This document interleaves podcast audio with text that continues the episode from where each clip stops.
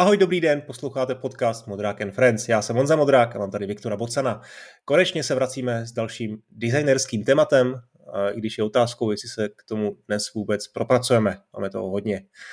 E, a ještě předtím je potřeba říct jednu velmi důležitou věc, totiž tu, že mě můžete v tvorbě podcastu podpořit a získat za to přístup ke všem epizodám o dva dny dřív, a to včetně bonusových částí, exkluzivních dílů a taky víkendového newsletteru. A teď pacha, docela dost lidí mi průběžně píše, že jim gazetisto z různých důvodů nevyhovuje a rádi by se mě přeplatili někde jinde, tak teď už můžete. Nově jsem také na platformě Hero Hero, konkrétně na herohero.co lomeno modrák. Obě běží souběžně, takže můžete na gazetistu klidně pokračovat dál, ale pokud podporujete jiné tvůrce obsahu na Hero Hero, třeba vám to tam bude vyhovovat víc. Díky za to. No a ještě jedna novinka, teda novinka, no už to funguje několik měsíců, ale eh, teď už bych to konečně mohl poslat do éteru. Pokud jste předplatitelé před Hero Hero nebo Gazetisto, tak se můžete proklikat na speciální insiderský Discord, kde probíhá čilá debata na různá témata kolem her, včetně feedbacku na podcasty a avizování budoucích dílů a tak dále. Takže to je taková další drobná výhoda. A dost proma, eh, pojďme na to. Viktore, ahoj, jak se máš a co teď hraješ? Dobrý den, eh, jsme se dlouho neviděli, tak to, hraju hodně. Hele, ty Hero Hero, to je dobrý. To je jako, že ty jsi Hero Hero, anebo ty jsi Hero a já jsem druhý Hero.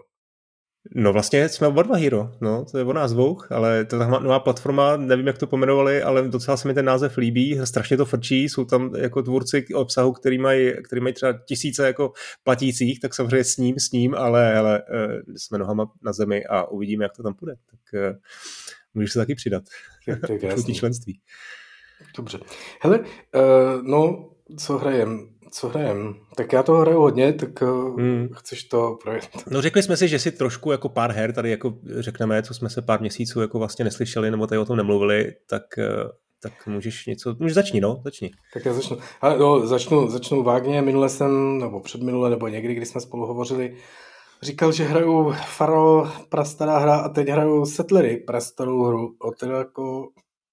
Na rozdíl od Fara, který je opravdu jako remaster, remake, vlastně, no remake, taková kompletně předělávka, tak eh, noví Settleři jsou prostě nový díl, ale pojatý jakože podstatím starým dílům a že vychází z těch starých a hele, opravdu to tak je, opravdu vychází z těch starých dílů, opravdu hezky, citlivě spojili prostě um, mechaniky, které jako vlastně vypadaly, že nebudou fungovat dohromady, prostě Settlery 2, Settlery 3, Settlery 4, přidali tomu nějakou novou šťávu a opravdu to jako pěkně udělali a ta hra je úplně blbá. Bohužel, to je strašně smutný, protože prostě, jo, jako je tam takový fakt jako dobrý základ a teď je to, co, co jsou takový ty věci, které, jak můžeš jako rozbít dobrý design, jo. První prostě, hmm. že udělali jakoby takovou jako tu základní, jako úplně tu nejnižší smyčku, ta jako je v pohodě a pak si s ní absolutně nevěděli rady, jo, nevěděli vůbec, jako co s ní dělat za prvý strašně brzo zařízli, protože prej oni tu hru asi třikrát předělávali. Jo. Měli nějaký feedbacky, že to je jako složitý a že to, tak to asi zjednodušili. Výsledek je absolutně prostě směšný, ale je to prostě banální, triviální, děláš furt to hmm. jo, ty vo, vo, vo, vošaháš si ty základy za prvních pět minut, řekneš, jo, to je dobrý, a pak zjistíš, že už tam nic dalšího není. A pak to má ještě specifickou věc, na kterou teda já začínám být poslední dobou alergický čím dál tím víc, že měli pocit, že to musí mít příběh, protože každá hra musí mít příběh, to jsme tady určitě už taky několikrát říkali, jak je to dobrý. Tak tomu napsali příběh, ale zapomněli prostě, že příběh není, že někam házíš dialogy a oni tam pak jsou. Jo? Příběh je, že vymyslíš nějakou hlavu, patu a pak to dáš nějak dohromady. A to se jim nepovedlo, je to prostě příšerný příběh eh, s příšernýma postavama, který ti pijou krev a prostě celý je to hrozně, jsem z toho smutný. A uh, jenom jsem k tomu chtěl dodat hrozně malou, protože víc si to nezaslouží, jenom nějakou vtipnou osobní rovinu, která mi přijde tragikomická, nebo veselá opravdu, že Oni asi před dvěma rokama to opravdu celý restartovali, nebo před no, a půl no. prostě, protože to byla hra, která měla být už dávno. A tehdy mi poslali nabídku práce, jo? a teď tím nemyslím, že prostě koukají na setly, říkají, to nevíme, co budeme dělat, napíšem Viktorovi, ten nás... dobrý. Zjevně prostě měli nějaký problém v tom tvůrčím vedení, tak prostě obepisovali každýho, koho na LinkedInu našli, takže to přistálo i mě jako ve schránce, že by hrozně chtěli jako do Blue Byteu prostě tady ředitel všeho designu pojďte kdokoliv, prosím. A, a to je lákavá nabídka. Jako... Takže poslali i mě jmenovitě. No a já jsem fakt jako tehdy trošku o tom přemýšlel. Říkal jsem si, jak jako Německo není prostě vysněná země, kdyby člověk chtěl pracovat ještě ne, jo. Ubisoftem, jo, prostě takový, ale zase jako Blue Byte, furt tam ještě některý ty starý lidi z toho Blue Byteu jsou. Bohužel tehdy... A Volker Vertich už tam není, viď? Asi. Ne, ne, ty zakladatelé už tam nejsou, no, ale hrál jsem zrovna tehdy bohužel ano, který taky dělají teďka oni a to je prostě tristní herně a přesně jsem si říkal, no ale možná právě, boj, no. to je ono, jo, že prostě, když jsou jako blbý ty hry, tak třeba prostě bych jako dokázal něco změnit nebo něco a teď ještě oni ty settlery chystají, to, je to prostě, to zní jako dobře, no a pak jsem si říkal, hej, Německo, mám tady prostě svoji práci, mám tu nějaký závazky, pracovní teda i životní, ale tak ty pracovní hlavně, životní se vždycky vyřešit. A tak jsem se na to jako vykašlal a napsal jsem hezký dopis, že nic. A teď to hrajou a teď mám takový, jako, teď si jako říkám, hele, a to jsou prostě všechny věci, které jako musely být zjevný, z nějakého důvodu tam někdo neprotlačil, co kdybych tam byla, protlačili a ta hra byla dobrá. A teď na to koukáš opravdu z pohledu toho vesmíru, kterýmu je to samozřejmě jedno, jo, a teď toho herního vesmíru. A říkáš si prostě, tady byli nějaký setleři, ta hra je fakt jako blbá a asi tím skončí, jo, prostě už další setleři pravděpodobně nebudou, nebo rozhodně ne v nejbližších pěti letech, protože je to prostě průšvih.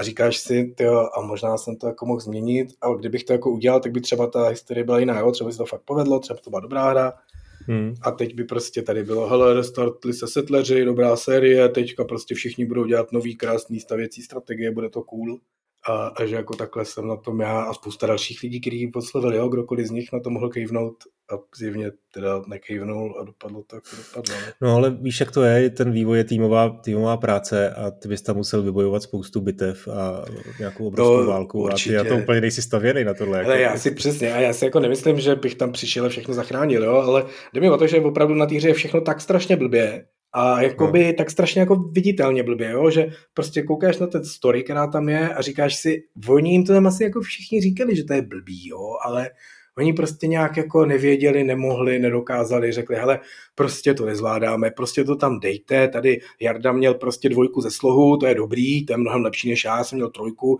ten tam něco napíše, bude to cool, naanimujem to, jo, a, a, jo, a že, že jakoby máš pocit, že fakt možná stačilo málo, jo? že kdyby tam byl opravdu jako někdo, kdokoliv, hmm. kdo prostě by řekl, stop, stop, prostě, tady místo Franty, který měl dvojku ze slohu, pojďme to nějak jako napsat, nebo eh, něco prostě vymyslíme, zavoláme někomu, kdo měl jedničku ze slohu a, a tak, jo. A takovýhle jako drobnosti, že možná fakt jako stačilo málo, aby se to, hmm. tady ta špatná konstrukce celá zbortila a udělala se jiná, ale, ale zase, jo, je to prostě prokletá hra, vznikala 6 let, což na takovouhle strategii je prostě úplně absurdní malinkou, jednoduchou, s pár misema. Takže, takže jako spíš tam byly ty věci prokletý víc, ale, ale že jo, zůstane ti prostě v hlavě tahle věc, jo, že prostě řeknou, hele, Franto, nechceš prostě nám tady odvíst něco hmm. dodávkou a ty řekneš, ne, ne, nemám čas a pak ta dodávka nabourá, jo. A ty nemusíš být prostě nejlepší řidič na světě, ale stejně si říkáš, možná kdybych to vzal, tak nenabourala, jo. A ne, že protože jsi prostě dobrý řidič, ale protože bys byl jiný řidič.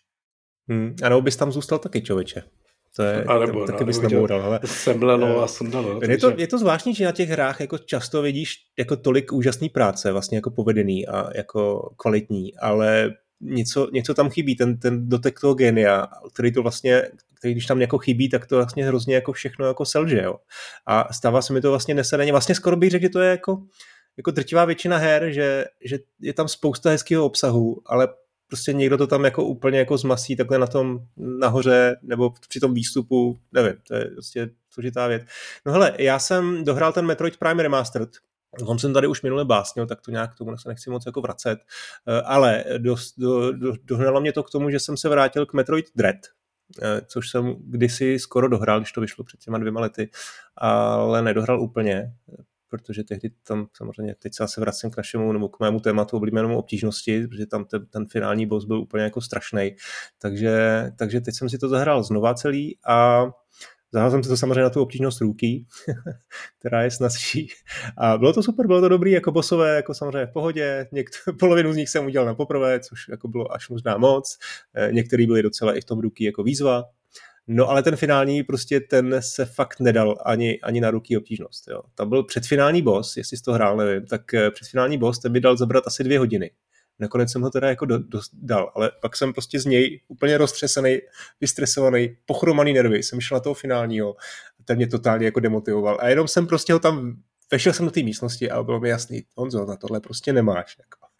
A jak jsem se podíval na YouTube a zjistil, že ten finální boss, že už jsem si to trošku pamatoval z toho našeho prvního setkání před dvěma lety, tak je to prostě desetiminutový souboj kde máš proti sobě precizního bose, má spoustu různých patternů, poměrně složitých, ale jako je zdlouhavých, trošku se to táhne. Ty musíš vlastně, jo, když to jako celý přečteš, tak vlastně se ho naučíš, ale potřebuješ mít tu precizní hru eh, 10, 10 minut, fakt.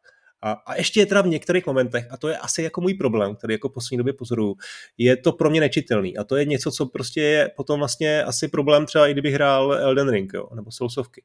Tak jako spoustu věcí tam čtu, naučíš se to, ale pak jsou tam některé věci, který prostě já nepředvídám, nějaký konkrétní útoky. A tam je to pro mě jako náhodný, nahodilý a já se s tím vlastně jako nejsem schopen jako poprat. Jo. A v tom ruky vypadává energie, to znamená, teoreticky já jako vím, hele Honzo, kdyby jsi se fakt snažil celý večer nebo dva večery, tak bys ho jako udělal, ale já na to prostě nemám chuť a ztratil jsem úplně motivaci. Takže, takže jsem ten dread nakonec nedohrál, dokoukal jsem ho na YouTube, ale vlastně tu hru jako celou eh, musím hodnotit jako pozitivně, protože zase, zase prostě oceňuju ten level design, to, jak je krásně udělané to bludiště, když se jako k tomu vlastně, když se vracíš, ale dovracíš se do, do toho bludiště, který je trošku modifikovaný, máš tam zase přístup k jiným, k jiným zónám novým, protože si prostě eh, najednou se naučil dvakrát skákat, nebo prostě prostřílet, prostřelit nějakou speciální uh, obranou zeď, uh, tak to je vlastně úplně jako s podívem na to vždycky koukám, jak to dokázal někdo nadizajnovat, jo? Že, že, že, se vracíš po třetí do stejného bludiště, který je vlastně ale úplně jiný a zase trošku ti jako říká, co tam jako kde můžeš udělat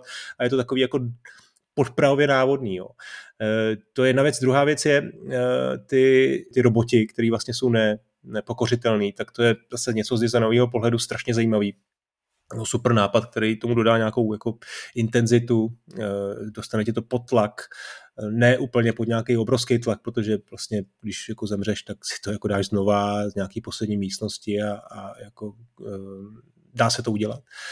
No, obecně mě to jako nadchlo až na toho finálního bose, no. Tak, a pak se ještě za, zamýšlím nad komplexním ovládáním, protože Eh, tam je vlastně hodně těch power-upů, jako vlastně dá se říct, celá ta hra je o tom, že se, že se jako postupně obnovuješ tu svoji sílu a učíš se snad jako 20 věcí. 20 věcí je každá ta věc, každý ten power-up je s ním spojená nějaká ovládací mechanika, nějaký prostě L1, R1, jo, e, jiný tlačítko, podržet, musíš nabít něco a podobně, do toho samozřejmě pohyb, který je tam jako úplně úžasně zmáklý pohyb s tou, s tou samou, to je opravdu radost, jako si s tím, si s tím hrát, jo, s tím tlačítkem, takže s páčkou, tak to je jako, to je jako bezva, ale e, to, ta obtížnost. No, vzpomněl jsem si na Oldu Hejtmanka, blahé paměti, když jsem začal dělat PlayStation magazína ve Score, tak to byl náš vydavatel, který ten časopis vlastně spouštěl a on byl tehdy, no tehdy mu možná bylo tolik jako mě dneska.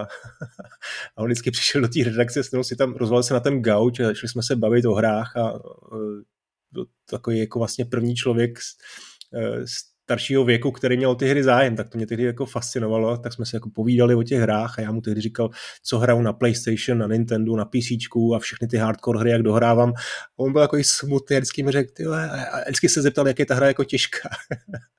a on si říkal, že strašně by to chtěl hrát.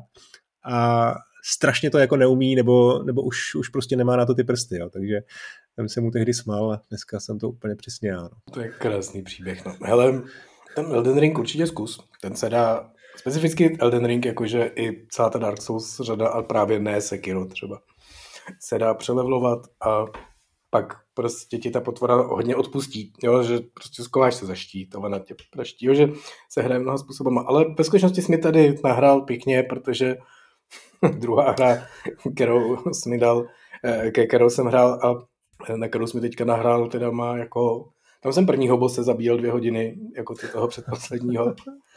A v chvíli jsem myslel, že ho nedám a ovládání má teda překomplikovaný jako od začátku.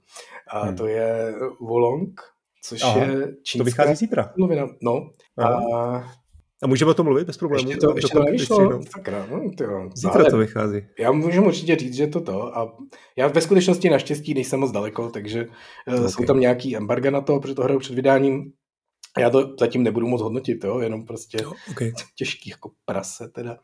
Ale je to od autoru Niohu, je to prostě tým Ninja, mm. který dělal Nioh a Nioh 2 a teď udělali Volong a to je prostě Nioh 3, ale z Číny.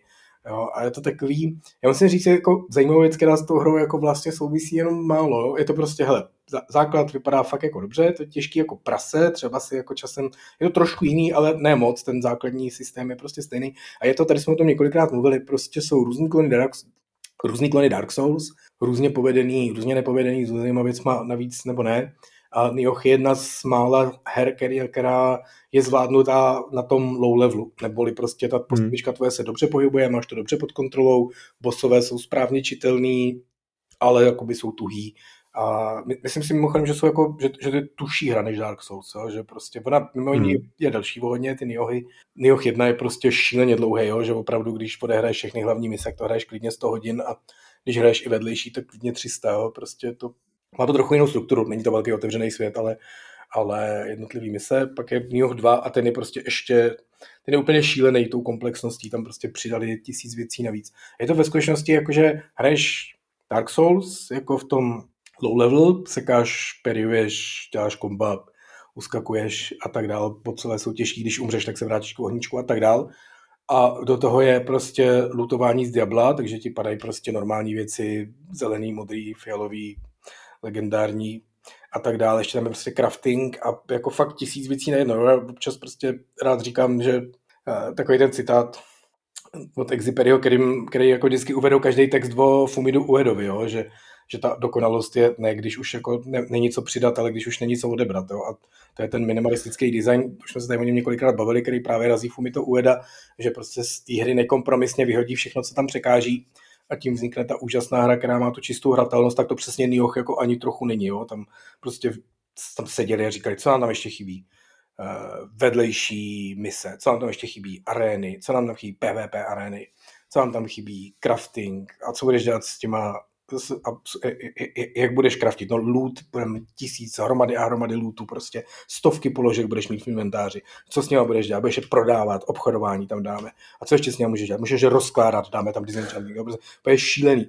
A, uh, Nioh 2 ještě v tomhle děsivější ten Volonk je trošku víc při zemi, ale podobný. Je trošku víc open world zatím, ale vlastně taky tam jsou mapy, po kterých cestuješ. Je to teda z Číny a ne z Japonska, což jako trošku tomu dává takový trochu jiný vibe, ale upřímně, kdybych jako, kdyby si přišel do místnosti jako znalec Johu a kouknul na televizi, tak řekneš, jen Joh, co to je, tuhle mi si hmm. no, takže... A počkej, počkej, co to teda znamená, je to z Číny, protože jako dělali to teda vlastně tým Ninja, ne? A nebo Koei. Tekmo, tak no, eh, to vydává, tak jako ne, prostě... dělali, ne, je to z Číny, odehrává se to v Číně. Jo, prostě... Jo, takhle, jo, setting jo, je v Číně, ok, jo, ok, promiň. Jo, Nioh je prostě japonská hra, která se odehrává v samurajském Japonsku, jo, jako jo, v takový tý provařený, provařený éře a Tokugawa a takovýhle. A tohle je jakoby vlastně ta samá hra odehrává se v Číně, tak jako v provařený éře prostě tří království a těch jako různých eh, tam místních válek a začínáš bojovat proti žlutým turbanům a takhle všechny čínské filmy jsou z téhle téhle části, hmm. ale je to jakoby zajímavá hra, že ve skutečnosti, co jsme tam tady mluvili na začátku. jsou tam draci. Jsou na tam začátku draci. roky. To není úplně realita. No, není to, ani ten Joch není, to je kouz, kouz, kouzlící hra, jo, jako, ale, ale eh, že se chystá několik jakoby Dark Souls z Číny od Číňanů opravdu. Tahle jediná není jako od Číňanů, je teda od Japonců prostě s Team Ninja. A je to teda opravdu jako Nioh v čínských settingách, takže prostě místo samurajských eh, mečů a katan teda a ninjovských věcí jako Sarigama takovýhle, tam jsou prostě wushu, kung fu a tyhle ty, ale jak říkám, jo, kdyby si prostě, kdyby z nás Nioho vešel do místnosti, tak je překvapený, co to je za DLCčko k Niohu. Vypadá to jako na první pohled fakt jako stejně.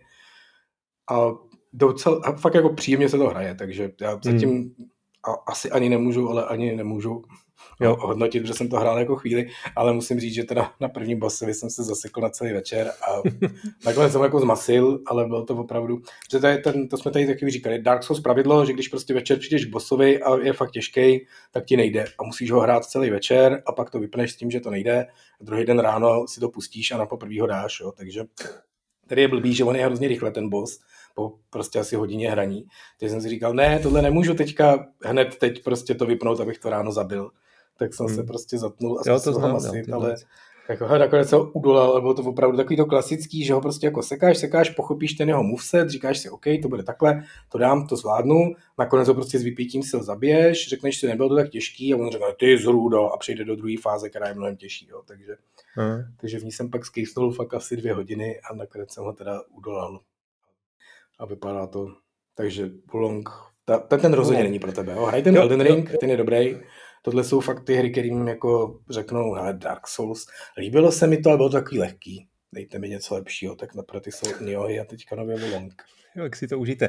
Já jenom dodám Wulong, že teda vychází zítra v pátek a bude v Game Passu. Jo? Stojí sice 70 ček, ale bude v Game Passu, takže, takže to určitě eh, zkuste pokud jste na to dost drsní. Já mám tady ještě jednu hru, která opravdu eh, drsnost eh, nevyžaduje, to nový Kirby ehm, a musím bohužel říct, že vlastně to moc tady za to nestojí, eh, to, to zmiňovat, ale vlastně to chci zmínit hlavně kvůli zážitku multiplayeru, protože to je jako hra, kde můžeš hrát až ve čtyřech, to klasická 2D skákačka, a takže jsme to samozřejmě se synama vyzkoušeli, recenzovali to se mnou a byl to prostě takový fascinující zážitek v tom, že No je to prostě klasická 2D skákačka, kde teda hraješ s tím Kirbym a teď se tam přihlásí ty dva, ty dva další, jako nevím, modrý Kirby a zelený Kirby a tyjo, byla to prostě taková alegorie na obecně jako na naší rodinu, jo, že, nebo obecně jako si myslím, že na rodičovství, protože tam prostě stojíš v tom koutu s tím svým Kirbym, letíš prostě, že nafoukneš se a vyletíš do toho vzduchu a oni se tam jako řežou, ty dva Kirbyové. To je prostě tak, že tam je jako nějaká interakce, kde na jednu stranu si můžou strašně pomáhat a na druhou stranu oni se můžou navzájem nasávat. A jak ta animace toho nasávání toho Kirbyho je docela jako hezká, a oni se můžou vcucnout navzájem, tak ty kluci tam proti sobě prostě stáli s tou otevřenou hubou. Nasávali se navzájem. Teď samozřejmě řvali i v té realitě na sebe. Prostě nech mě bejt, nech mě bejt. Tak když mě necháš ty, tak já taky tě nechám a takhle se tam jako dohadovali. A to je jedna chvilka, jo, která probíhala samozřejmě kontinuálně s nějakými přestávkami znovu a znovu. A pak zase chvilku se dostali do toho režimu, hele, musíme si pomáhat, tak jdeme dál prostě a teď prostě už teda ve třech zase jdeme, užíváme si tu kompetitiv, ne tu kompetitivnost, ale tu, tu kooperaci a postupujeme dál a teď samozřejmě každý chce být první někde, ty děti prostě v tomhle, zvlášť kluci jsou prostě jako, jako soutěživí, tak jako utíkají do toho exitu jako první. No, jako vlastně si myslím, že tenhle ten nový Kirby už je trošku jako něco, co je na City možná příliš dětský, že vlastně i ten sedmiletý už si myslím, že už je jako dál, že hraje ty své Minecrafty a už se skoro jako těší na Fortnite. Takže, takže tu mač, ale pokud máte nějaké jako mladší, mladší děti, holčičky, eh, chlapečky kolem pěti, šesti let třeba, tak si myslím, že to je jako příjemná věc. Já musím říct, že bych si daleko, daleko radši na, na Switchi zahrál Kirby's Epic Yarn, což byla věc z Víčka a potom předělána na 3DS a to je jako vlastně vizuálně hrozně hezká, taková jako bavlněná a byla to i dobrá hra. Myslím si, že neměla multiplayer, no tam měla nějakou tu asistenci, že ten jeden hráč mohl pomáhat, ale tak oni se rozhodli prostě předělat tohle z Víčka, jako vlastně, jako proč ne, no. Krásný příběh. No. Vždycky se líbí, jak ty vždycky nějaký ten můj sekneš, eh, jako jak tam chceš navázat, tak řekneš, to je krásný příběh. tak si nevím, co si o tom mám myslet. Jako se... to, že to je krásný příběh, no, prostě já mnoho lepší než setleři. Ale, no, dobrý, tak to už jsme tady prokafrali kolik, to je prostě... Půl hodiny skoro, no. Ahoj, jak se máš, co hraješ? Ahoj, půl hodiny později. No nic, hele, třetí věc, aby jsme to zakončili, ale to je samozřejmě velká, asi budeme, předpokládám, věnovat nějaký další díl. Vyšlo PlayStation VR 2, No. Říkali jsme si všichni, to je divný, papírově to vypadá skvěle, to není možný, ten PlayStation 5 to nemůže utáhnout a to nemůžou vyrobit a nemůžou toho mít dost, taky to odložili, jak jsme správně řekli. A tyjo, ale pak jsme říkali vždycky, hele, je to Sony, jestli prostě něco Sony umí s hardwarem udělat, tak je udělat ho dokonalej. A teda tak vydali PlayStation VR 2 a je to prostě trapný, jednoduchý příběh, je to dokonalý. A prostě koupil jsem si to hned, jakože ve smyslu, já jsem to předobjednaný, aby mi to v day one došlo, v day one to došlo. Pustil jsem to, sedí to prostě na hlavě příjemně od prvního okamžiku. Je to, je to vychytaný v takových prostě malých, uh, uh, malých věcech. Jo. Ty jsi to předpokládám taky už měl na hlavě. Neměl, neměl, neměl, ještě čekám, až mi to viděl, Jirka jo. z Vortexu na chvilku počí, aha, ty, aha. ale zatím, zatím jo, ne, no. Jo.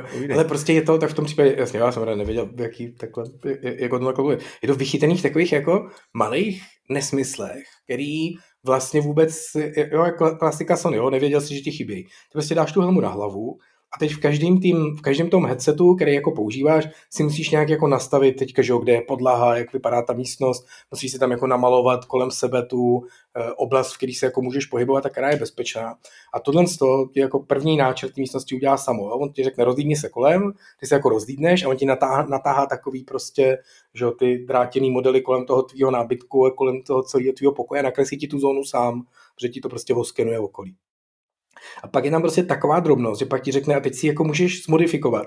A to zase, jo, to můžeš v každém tom, v každý prostě VR helmě od jak tam prostě pak jako seš v tom VR, kolem se máš namalovaný prostě ten neforemný obdélník toho, kde se můžeš pohybovat a ty tam můžeš jakoby tím ovladačem jakoby kreslit nějaký nový kusy, že tady ještě, ač to ten systém nezdetekoval, tady se ještě můžu hýbat, tady naopak ne.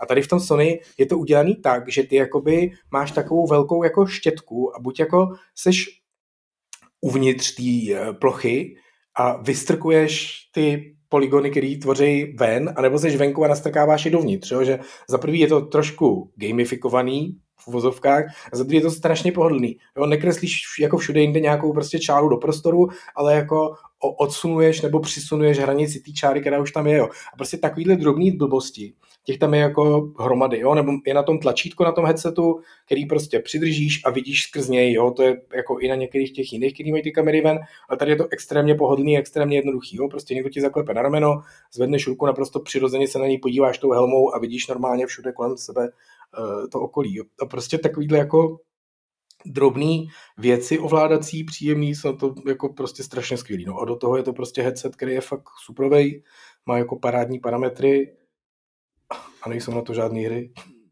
No, no, no. Hele, trošku vlastně mám spoustu otázek, ale říkám si, že, jak se říkal, no, že bychom o tom měli natočit speciální díl, tak počkejme týden, dva, až se mi to dostane na hlavu a, mm. a, a to, tak to mě zajímá i ty hry. Aspoň mi řekni jako pár větama. Horizon, ty jsi k tomu celkem jako přistupoval s spakama, že jsme o toho moc nečekali, to je Horizon, ale pak jsi mi jako říkal eh, do chatu, na, že, že to je jako super.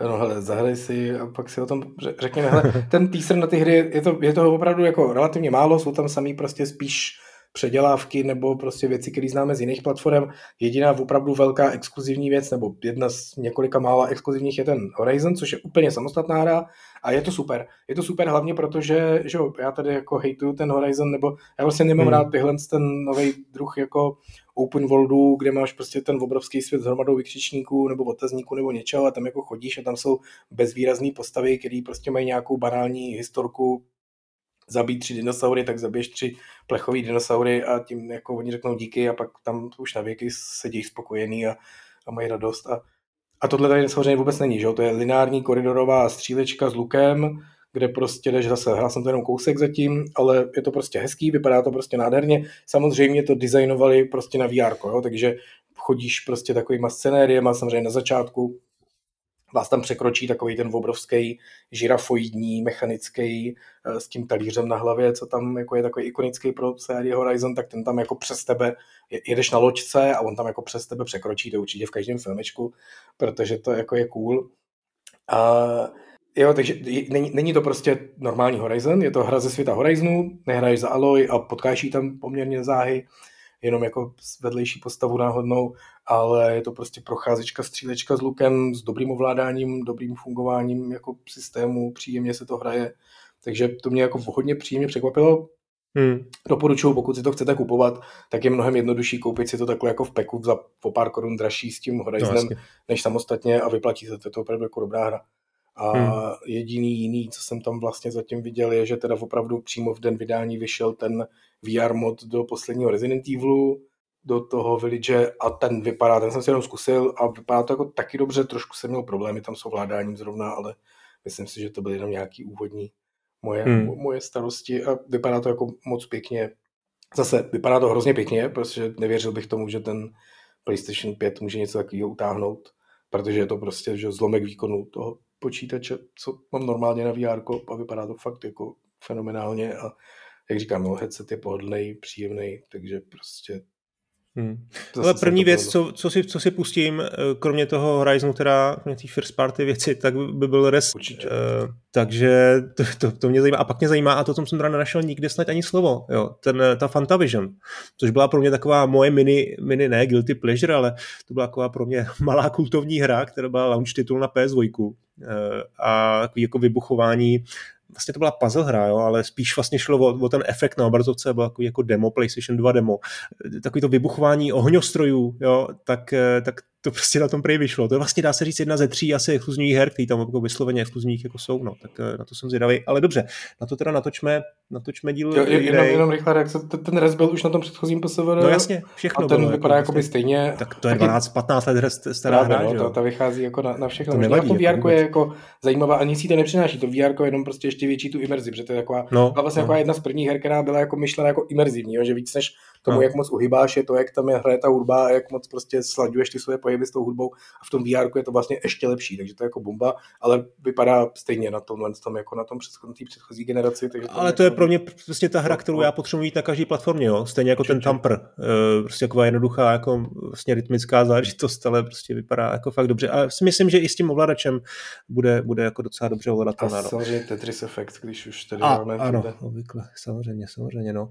No hele, tyjo, tak já ještě tady mám pár her a některým se chci vyjádřit uh, víc, tak nevím, jako kolik máme času. No já to řeknu v rychlosti. No. Ten, Dread Templar hraju, to je taková hardcore uh, boomer shooter, která teď vylezla z Early Accessu. Uh, Lovecraftovská hororovka, taková Quakeový styl, Unreal trošku. Uh, je to hodně rozsáhlá hra, myslím, že fakt vydrží dlouho, tak uvidím, jestli mě dokáže udržet, protože je hodně postavena na tom, že tam musíš, nejenom, že můžeš, ale musíš hledat eh, secrety a tajemný, tajemství a různě ty tajné lokace, eh, který musíš najít proto, aby si získal nějaký upgrade a dostal se jako dál, jo, což jako vlastně mě moc jako nevyhovuje z principu, a, ale jako budíš. A jinak jako dobrý level design, gunplay jako funguje dobře, ty bossové mi tam přijdou docela, docela jako, ne, jako nic, nic extra, a, ale je to povedený kousek, tak Dread Templar, ten, ten doporučuji. A Potom mám ještě jednu vr věc a to se nechám na jindy, The Last Clockwinder, jestli jsi to hrál. To je jako zase jedna, jeden z těch eh, vr jako titulů, který přinášejí něco, co integrálně vlastně nejde, nefunguje mimo, mimo, mimo VR. Takhle to se necháme na ten speciální díl a my asi pojďme dál. No, to neznáme, no. To je Last Clockwinder. Eh, vyhlásili to, myslím, že Meta to vyhlásila jako nejlepší hrou na Questu 2022. Eh, a myslím, že to je i na tom PlayStation VR, jo, tak to tam vyjde. No hele, co je novýho u vás eh, ve Warhorzu? Takový oslý mustek.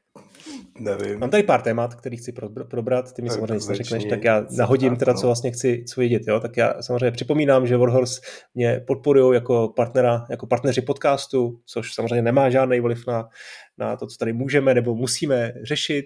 Pouze mě poprosil, abych čas od času zmínil, že hledají nové zaměstnance a že na webu můžete najít eh, vypsaný eh, aktuální pozice, což teda jako s radostí činím.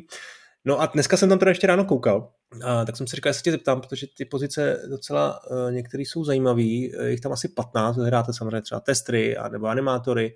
A je tam taky něco, co nazýváte Open Application, což, jestli jsem to dobře pochopil, tak je taková pozice pro stříčka příhodu, neboli uh, jestli jste fakt v něčem šikovný, tak se nám ozvěte, i když jste no, to svoji roli nenašli. Ale, ale na tohle už jsi se ptal, musíš poslouchat víc své podcasty. To, to, to řešili, jo. No. Jenom jako prostě krátce. Je to opravdu, to je normální. No tak já jsem se chtěl, já, si, já jsem si to vybavoval trošku, no. Ale ne, nechodí vám nějaký jako zajímavý, protože tam čekám, že vám budou chodit od úplných jako šílenců a lunetiků po nějaký jako fakt jako hodně zajímavých eh, No určitě, no. Je to, je, to, je to přesně tak, že, ty, to je, že ta open application je opravdu čistě to, že ty prostě jsi nějaký, já nevím, právě přesně technický animátor a oni zrovna technický animátora nehledají a ty si myslíš, že jsi šikovný a chceš pracovat z nějakého důvodu v téhle firmě třeba, zrovna u nás, což si umím představit, eh, self a tak jim prostě napíšeš, čau, nehledáte technického animátora, vím o tom, ale jsem tady a, hmm. a my, my ti napíšeme, ježíš, ty jsi dobrý, vezmeme tě, to víš, jo.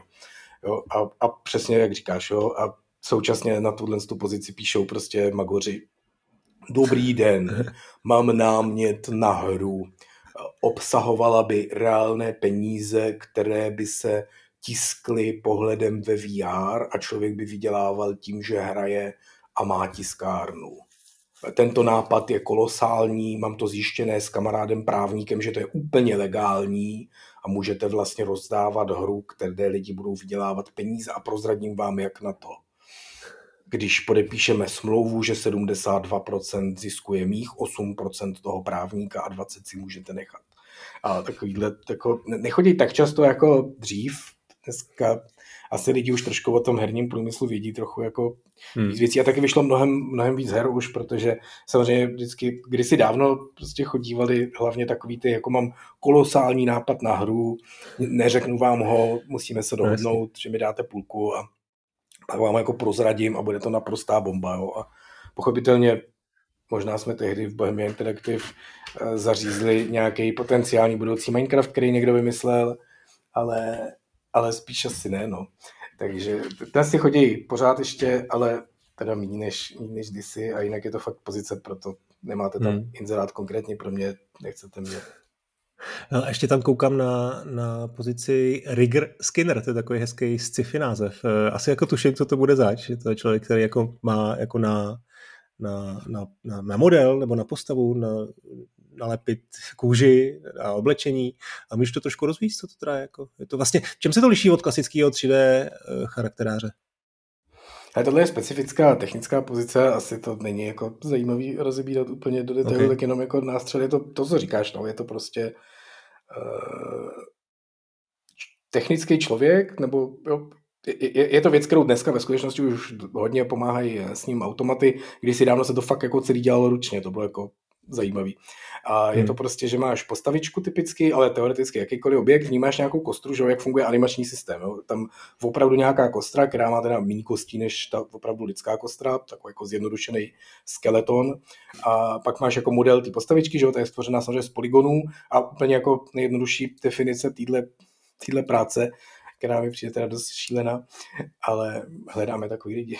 Sakra, jsem to řekl blbě. Je strašně zajímavá, pochopitelně, protože je to dotyk té nejnovější technologie.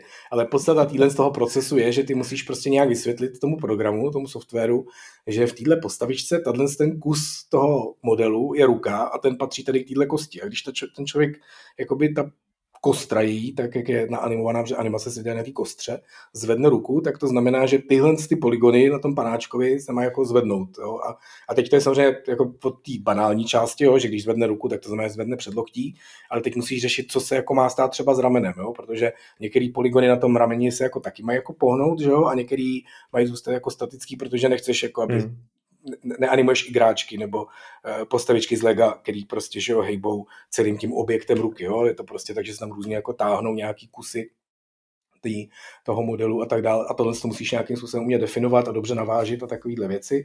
A samozřejmě velký, my, my jsme na tohle měli prostě extrémně složitý, zajímavý a Eh, důležité věci v Kingdom Come kvůli tomu, že jsme hmm. měli ten systém oblečení komplikovaný. Jo, že my jsme opravdu skládali oblečení do vrstev, ty byly nějak na sobě, ty se vzájemně morfovali, že si mohl prostě vzít takový tu prošívanou obranou jako košili a přesto si zdal ten kiris a ten kiris samozřejmě musel tu košili nějak zmáčknout pod sebou. Jo, a tyhle všechny věci prostě dělají tyhle ty lidi. Je to jako hrozně zajímavý, protože mi to přijde jedna z těch zase jako nejvíc high-tech věcí, který člověk jako normálně v normálním jako životě počítačového geeka nebo nerda jako nepotká, jo? že opravdu ty hry jsou skvělé v tom, že opravdu přistupuješ k jako nejkomplikovanější technologii, nejzajímavějším, nejvíc high-tech věcech. Jo? Hry a NASA, to jsou takový jako dva etalony, kde si fakt jako šáhneš úplně nejvíc k tomu hardwareu. A to není ani nadsázka, jako ne? To vlastně myslíš to úplně no, smrtelně vážně. Myslím to zcela smrtelně vážně, no. To je, dobrý, to je dobrý. Uh, promiň, jsem ti skočil z řeči, chceš to ještě doříct? Nebo... No, ani ne, to jako tak celý, jo. takže jo. Rigger Skinner je opravdu člověk, který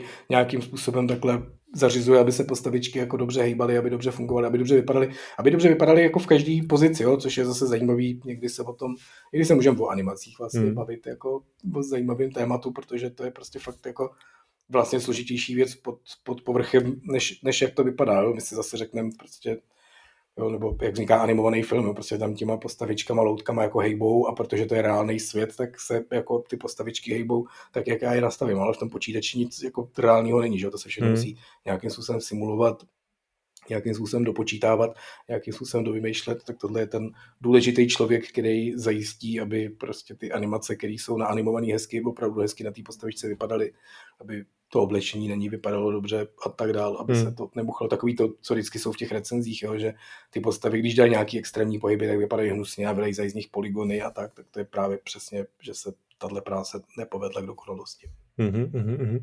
Dobrá, krásný příběh, krásný příběh, Viktore. Uh, Elden Ring prodal už 20 milionů, tak to nevím, jestli, jestli jsi čekal, že Samozřejmě. se dostane mainstreamem tahle ta hra, to je krásný, krásný uh, výkon, uh, ale oznámili ti už to DLCčko, to se před týdnem jsme tady, jsme tady jako přidělali, dělali jako prognózy a no, to asi nebylo jako nic úplně... To asi nebylo žádný jasnovědectví, no. jasnovědectví, ale vlastně o tom mně se jako líbilo, že to jako řekli na tom Twitteru, prostě dali jako post na Twitteru, ani nevím, jestli k tomu byla nějaká tisková zpráva, já jsem vlastně viděl jenom ten tweet a vlastně nic, nic víc neřekli. Děláme na tomhle, jmenuje se to takhle a víc vám neřekneme zatím. Ano, um, já vlastně musím říct, že prostě to furt jako to nemám dohraný ve smyslu, že to mám prostě další tři postavy, kterýma to chci dojet Aha. a mám rozjetý nějaký New Game Plus Plus a ještě se tam chystám, nemám vůbec platinovou trofej, což je věc, kterou nikde nezbírám, jenom Dark Souls. Hmm. Ale takže teď jsem takový jako, počkejte ještě, nestíhám všechno. Ještě ale tak dobře, no, tak Dohrál jako, jsem to jenom osmkrát. Ostatní hmm. už to asi mají, no, tak tak jim to dejte hmm. teda. No. Ale... no a 20 milionů je super, akorát to stejně nebude stačit na ty, na ty eh, Bradavice, Hogwarts Legacy, ty za dva, za dva týdny prodali 12 milionů, tak si myslím, že ty na tom budou líp. To asi hrát nebudeme, vidět. Ale tak jako nebude to stačit, no jako přesně, jako hele, ten Elden Ring furt jako není mainstream, jo, je to prostě no takový... právě, je to zvláštní, že to, taky... je, jako do jistý míry je, prostě 20 milionů to už jako není úplně jako, 20 že... milionů je hodně, spíš to jako ukazuje na tom, že prostě je tady hodně hráčů, kteří nepotřebují hrát ty limonádové hry, které jsou jednoduché a pro každého, což je prostě krásný. A, a, je to prostě to, co tady pořád jako opakujeme, jo. Prostě naše generace hardcore hráčů, který prostě drtila po nocích Duma na svý 386 pořád ještě částečně hraje prostě část z těch lidí a plus tu jsou noví hardcore drsňáci, který teda jako drtili jiný hry po večerech na už hmm. 386 a tohle se jako spojuje a přijde mi to prostě hrozně pěkný, protože nějaká mainstreamová hra kolem prostě naprosto že, fenomenálně světově úspěšného IPčka prodá o parník víc, to je jako samozřejmý. Jo, je to prostě Elden Ring není mainstreamová hra, je, je furt je, je, je, nejvíce mi na tom opravdu na tom success story líbí to, že oni jako neuhnuli ani opít, jo? že oni se mm. pokusili, nebo myslím si taky složitý, že jako trošku se snažil ten vydavatel je jako dotlačit u toho Dark Souls 2, aby jako trošku couvli a prodali víc a to prostě jako dost kolosálně nevyšlo a oni prostě fakt jako, není to tak, že teďka uděláme takovou jako jednodušší hru. Jo, on ten Hidetaka Miyazaki všude jako říká, jestli nemyslí, že to je úplně těžká hra, ale prostě je a není zdaleka tak těžká jako Nioh nebo Wolong, teda, jo, ale ale prostě furt je to jako hardcore, není tam prostě ten pohodový, jednoduchý příběh, který každý pochopí. Furt je to takový prostě zasněný, složitý, komplikovaný. Jo? Furt je to prostě taková báseň, jo? ne proza z pohledu třeba toho vyprávění, že si prostě musíš toho půlku domyslet a stejně jako na to nepřijdeš, to se tam vlastně mm a že tyhle ústupky jako neudělali a stejně prostě to má ten úspěch, protože je to prostě strašně dobrá hra, takže hmm. já jsem z toho nadšený, jsem nadšený z toho herního průmyslu, že je v takovémhle stavu.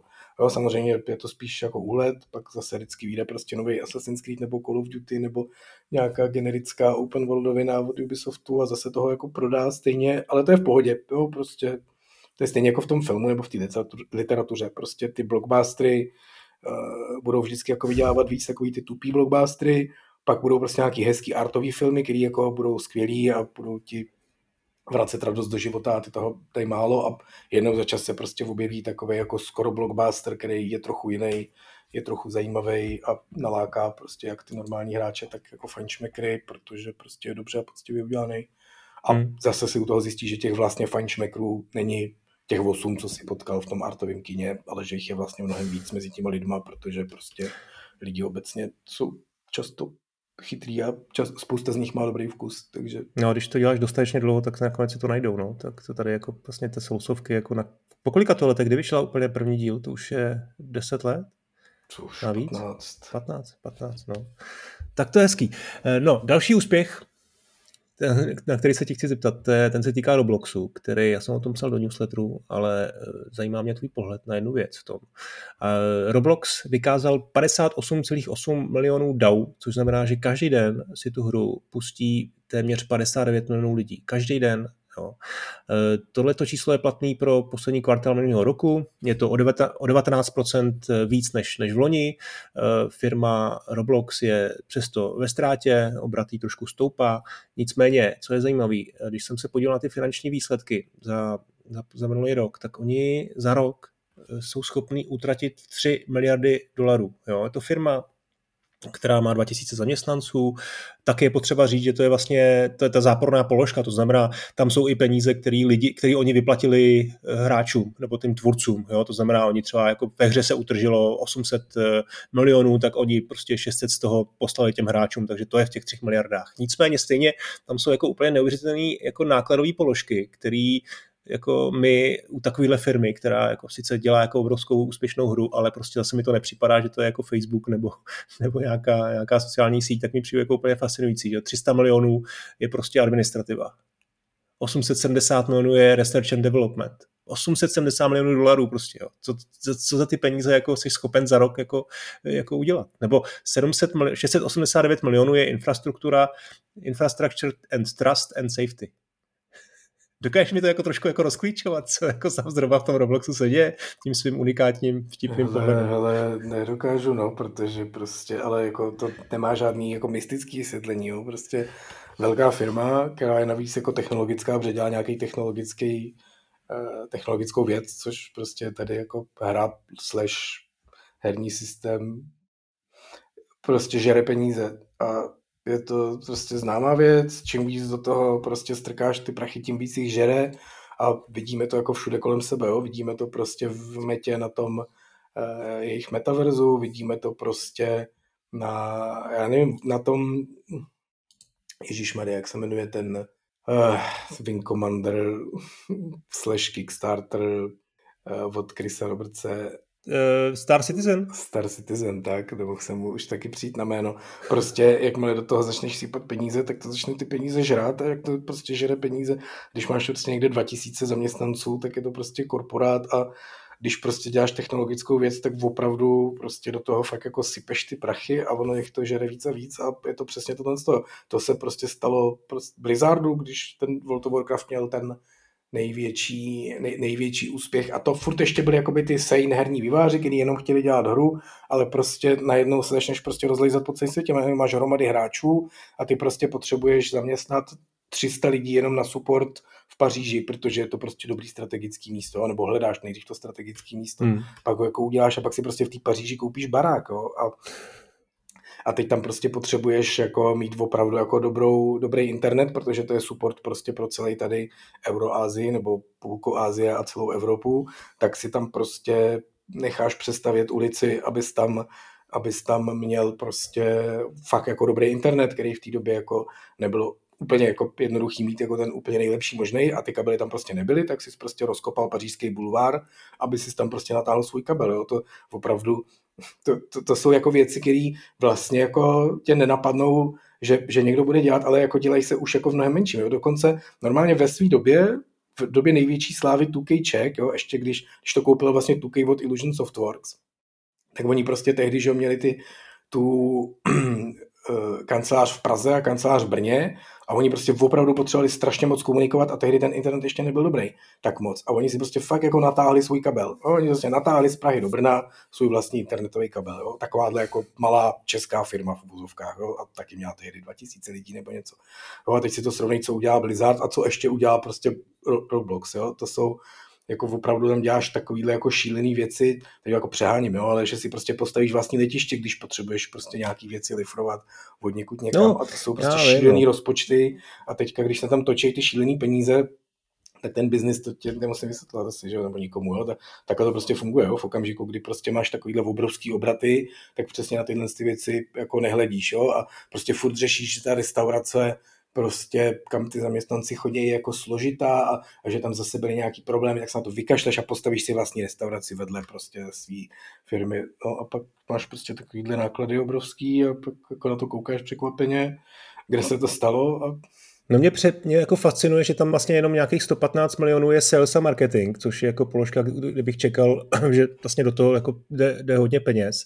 A to je že... obrovská, ale jo, prostě no, jestli no, no, dobře, je to dost... ročně za reklamu, tak to je jako šílený, že jo. No, no a to... dvojnásobek je na administrativní věci. Jo. No, přesně. A, a potom vlastně si říkám, to, co si řekl ty, ta infrastruktura, tak to, to je, řekněme, 700 milionů, ale ještě víc, ještě třeba 900 milionů je research a development. To znamená, jako to hledání toho, co, by, co bychom ještě mohli dělat dál, protože prostě, jo, je tam takový ten fear, eh, ta strach, strach z toho, že ti někdo jiný jako No to jako není jenom tohle, jo, ten, ten research a development typicky je prostě opravdu i vyvíjení nástrojů, hromada právě supportu no, nějakého no. programátorského a tak dále, tam to fok jako ty peníze žere, jo, ale opravdu ty koukni, jak ty částky jsou jako obrovský, jo. typická prostě AAA hra, jako světová, má opravdu ten rozpočet na marketing, že 20 až 80 milionů dolarů, možná třeba 100, ty někdy jako fakt veliký, jako celkem že jo, dohromady. No ale tak počkej, jo? a to je právě to, tak řekněme, že ten Roblox je AAA hra, jako, jo, no, teď prostě jen jasně. tak, dobře, tak si to nějak jako zahrajeme no. na to. A za rok prostě, ale oni nasypali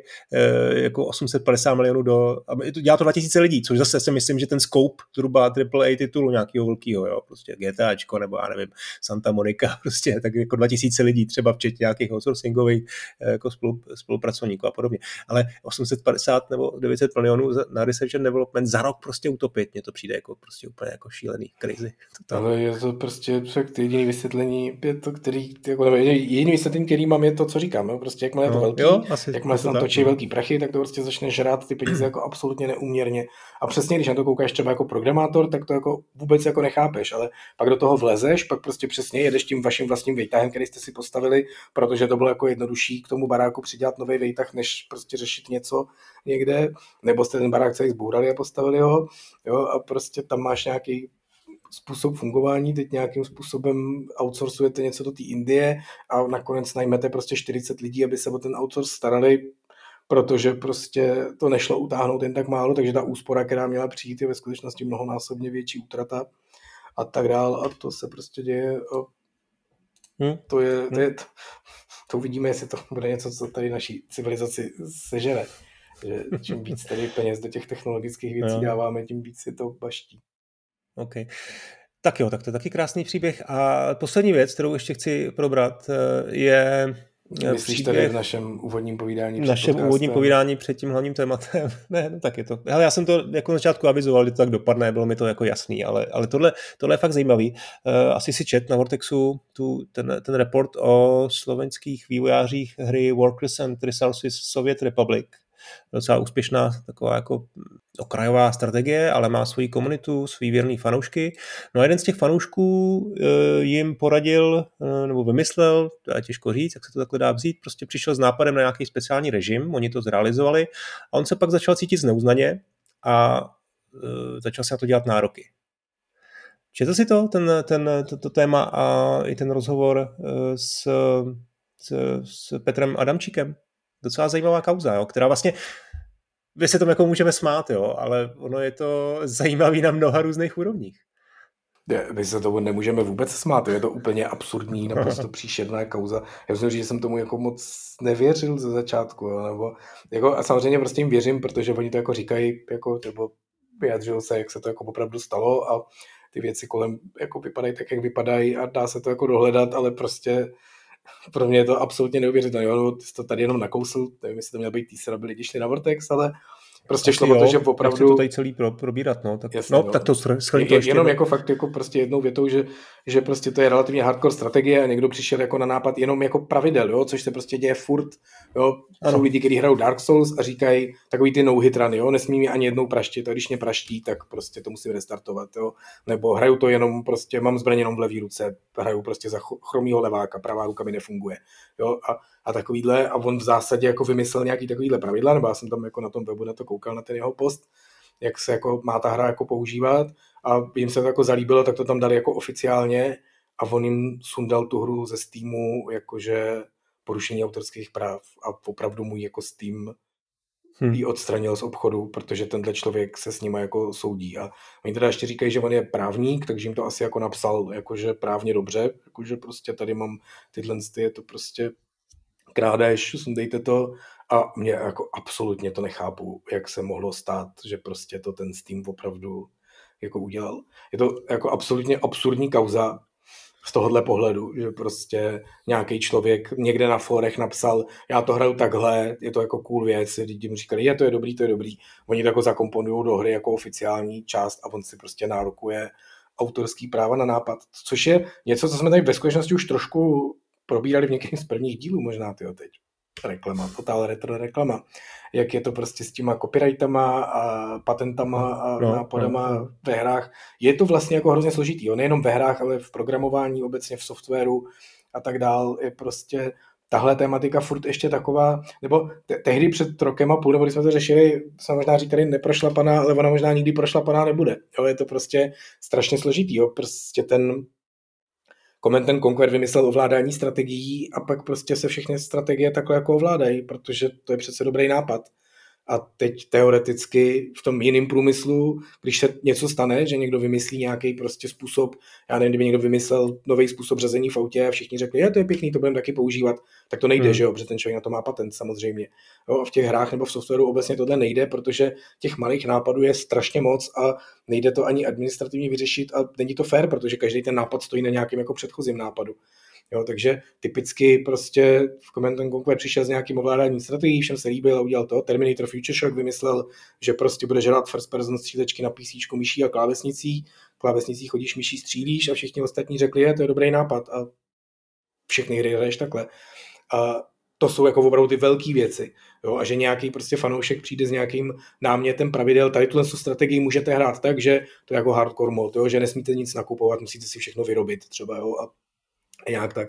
A pojmenoval to z nějakého důvodu Cosmonaut mod a oni to do té hry dali jako Cosmonaut mod ještě v nějaký jako beta verzi zatím, jo? pak když to vydali, tak už to přejmenovali. A on prostě řekl, to jsem já vymyslel, to je můj jako nápad, nechal prostě sundat nějaký YouTubeový kanály, který o tom něco jako uh, vysílali a pak fakt jako tu hru nechal odstranit ze Steamu, jakože ho prostě okradli. A tahle část toho story mi přijde úplně absolutně absurdní, ukazuje, jako, mám, mám pocit, že to ukazuje na to, že ve Steamu zaměstnali konečně ty AIčka, který nás mají nahradit, protože není možný, aby nějaký prostě člověk, který v někdy v životě viděl nějakou hru, eh, jako na tohle to kejvnu, no? takže ta varianta samozřejmě je, že ten, ale nemůže to být prostě tak, že, že ty YouTube a tyhle věci ty na to mají v tom prvním přiblížení roboty. Jo? Ty prostě někam postneš, to se stalo prostě třeba v replay se to stalo hromadě, hromadu krát. No ale děje se to vlastně že... stejně, že má, že má prostě velká firma má zastání úplně jiného kalibru než prostě malá, malá, no, malá jasně, firma. Jasně, ale tady úplně krásný že... příklad, tohle by se prostě v Ubisoftu nestalo. Nebo... No určitě, no, tak jako jasně, ale co, co chci říct je, že jakoby v tom prvním přiblížení jsou vždycky ty roboti, že prostě ty řekneš tady na YouTube no. někdo prostě, jo, replay vydá trailer na hru, a tam zní nějaká známá písnička, ty prostě a, a, roboti automaticky vyhodnotí, že to je ukradený a stáhnou to video, jo, a ty musíš prostě říct, koukněte se na to lidi, to je z té hry, máme na to práva, je to v pořádku, můžeme to vysílat, říkám, aha, pardon, a vytáhnou to zpátky, jo. Ale že se to samý stane na Steamu, že prostě nějaký magor tamhle napíše, jo, jsem jim vymyslel do hry nějakou věc a oni to jako realizovali a nedali mi peníze a, a oni tu hru jako fakt sundají, to je prostě úplně jako vůbec, vůbec nechápu, jak se taková věc mohla stát.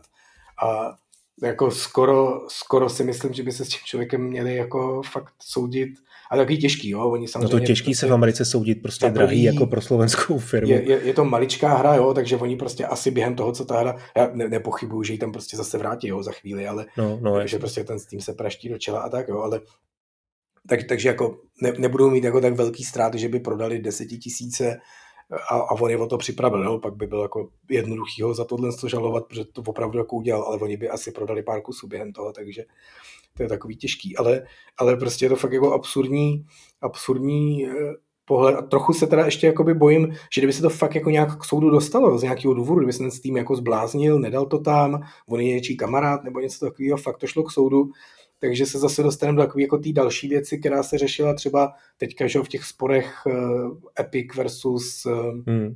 Apple a tak dál, že prostě se tyhle moderní věci dostanou k soudům, k těm starším lidem, kteří vlastně nevědí moc, co to je ta videohra a jak to funguje a že kdyby jako opravdu se on s nima soudil, že měl jako nápad a oni ho jako zmonetizovali a nedali mu podíl, takže se to jako může táhnout jako, jako tahle kauza, ta vedlejší, ne, ne to stažení hry ze Steamu, se jako může táhnout dlouho, protože tam bude sedět nějaký člověk a ten bude na to koukat, říká, no tak jestli to ten pan vymyslel, tak byste mu měli dát nějaký peníze, ne, třeba milion dolarů a a, a ty jim jako nevysvětlíš, že takhle to v těch hrách nefunguje, že prostě každý má nápad. No, takhle a... se může stát u českého soudu, ale nemyslím si, že se to může stát u nějakých jako no, Americe. Teď a... jsme to viděli prostě, co se dělo v tom Epiku. No. A... No, ne, jako to, to, právě to, co čeho se jakoby trochu tady v tomhle děsí, no ale v téhle kauze konkrétně, tak to asi dopadne dobře, ale že právě vždycky se nějaká takováhle jako herní věc dostane k těm skutnatělým jako strukturám těchhle z těch jako lidí, tak oni pak prostě zjišťují, a co to je vlastně ta videohra, jo, prostě, a, což jako správně, tak to jako má být, ale trochu hmm. současně tě to, to jako děsí, jo, takže jako, na, tady jsem fakt jako lidsky zvědavý, samozřejmě lidsky mi to úplně strašně líto, že se dostali do takovéhle fáze úplně jako absurdní a jako absolutně nechápu, jak se to tomu hmm. Steamu mohlo stát, že hmm. prostě udělal takovouhle botu jako strašlivou. No, no, jak není to pro ně ani poslední příklad. Zase je to hezký to, to, že vlastně to zastání mají ty velké firmy, ale ne ty malé studia, zvlášť někde prostě z východní Evropy, to je jako smutný, smutný samozřejmě. A trošku vlastně taky to ukazuje, proč jsou ty firmy tak jako útocitný a proč tak jako vlastně pečlivě řeší ty právní otázky. Jo. To je ta EULA, to jsou všechny ty podmínky, které člověk musí schválit, ta nějaká opatrnost, třeba už jenom to, že, že vlastně to, taky jsme to vlastně začali, že když ti někdo pošle eh, nápad do firmy, tak ty musíš sám předem eh, každému vlastně říct, že v nějakým, nějakým formuláři, že nápady jako jsou nevyžádaný, my nejsme povinni je vracet a jako nejsme žád, není tam žádná jako právní vazba, takže tyhle věci prostě vlastně jsou způsoby jako směšně, že někdo vůbec musí říkat, ale mají svůj důvod právě v tomhle tom, aby tam nebyla ta, ta možnost té šikany a, a, a podobně. No. no hele, máme hodinu za sebou a jdeme na to naše hlavní téma eh, a to je typologie designu typologie designu. Napadlo mě to, když jsem se koukal na titulky nového God of War Ragnarok, Zbylou půl hodinu této epizody si můžete poslechnout v rámci předplatného na platformách Hero Hero nebo Gazetisto. Bavili jsme se o různých druzích designérů, o tom, jak funguje designerský tým na velké hře, třeba na God of War Ragnarok, kde jich bylo přes 70, a taky o jedné trochu zvláštní a kontroverzní designerské pozici. Třeba i právě na Ragnaroku totiž pracovalo několik vývojářů jako player investment designéři. Tohle všechno vás čeká v plné verzi podcastu. Díky za poslech a těším se na slyšenou u další epizody.